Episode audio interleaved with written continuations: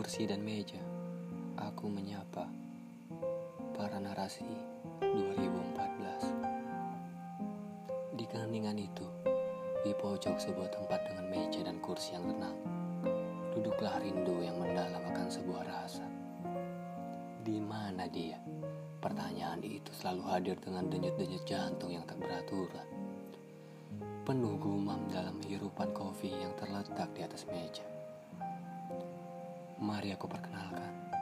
Sosoknya anggun dan cantik dengan latar belakang bahagia. Layaknya merpati yang mengepakkan sayap di antara udara.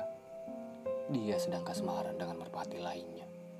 Mereka menjalin cerita, mengibaratkan dunia sepi tanpa tanya. Terbang bahagia seakan-akan tidak ada yang sedang patah melihatnya. Di balik cerita, ada yang terluka karena merpati, akan selalu ada pemuja, entah ia buruk rupa atau tidak berada. Masih dipojokkan dengan sebuah kursi dan meja. Merenungkan kisah sepasang merpati, seandainya setara, mungkin kita akan mampu untuk berubah menjadi seorang merpati yang gagah.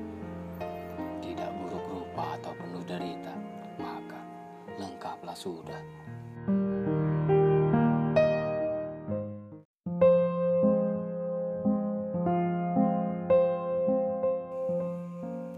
Setidaknya, mencintai dalam tanya adalah luka yang akan terkelupas dengan sendirinya.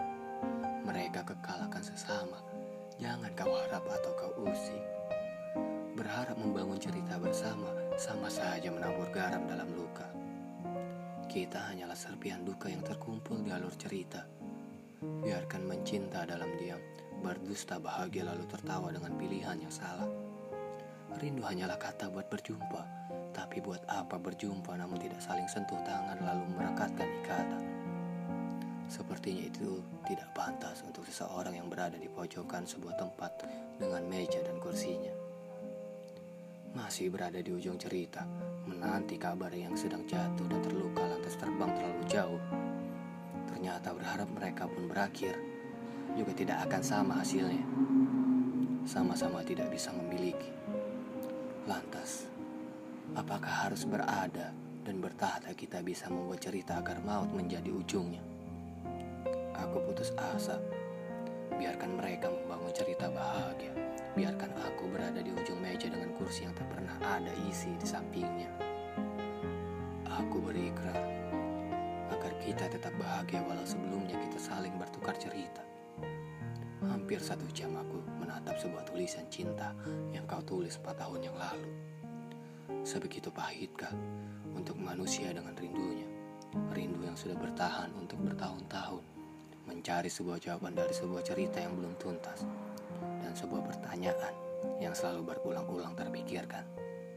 Apakah aku pantas dengan hal ini?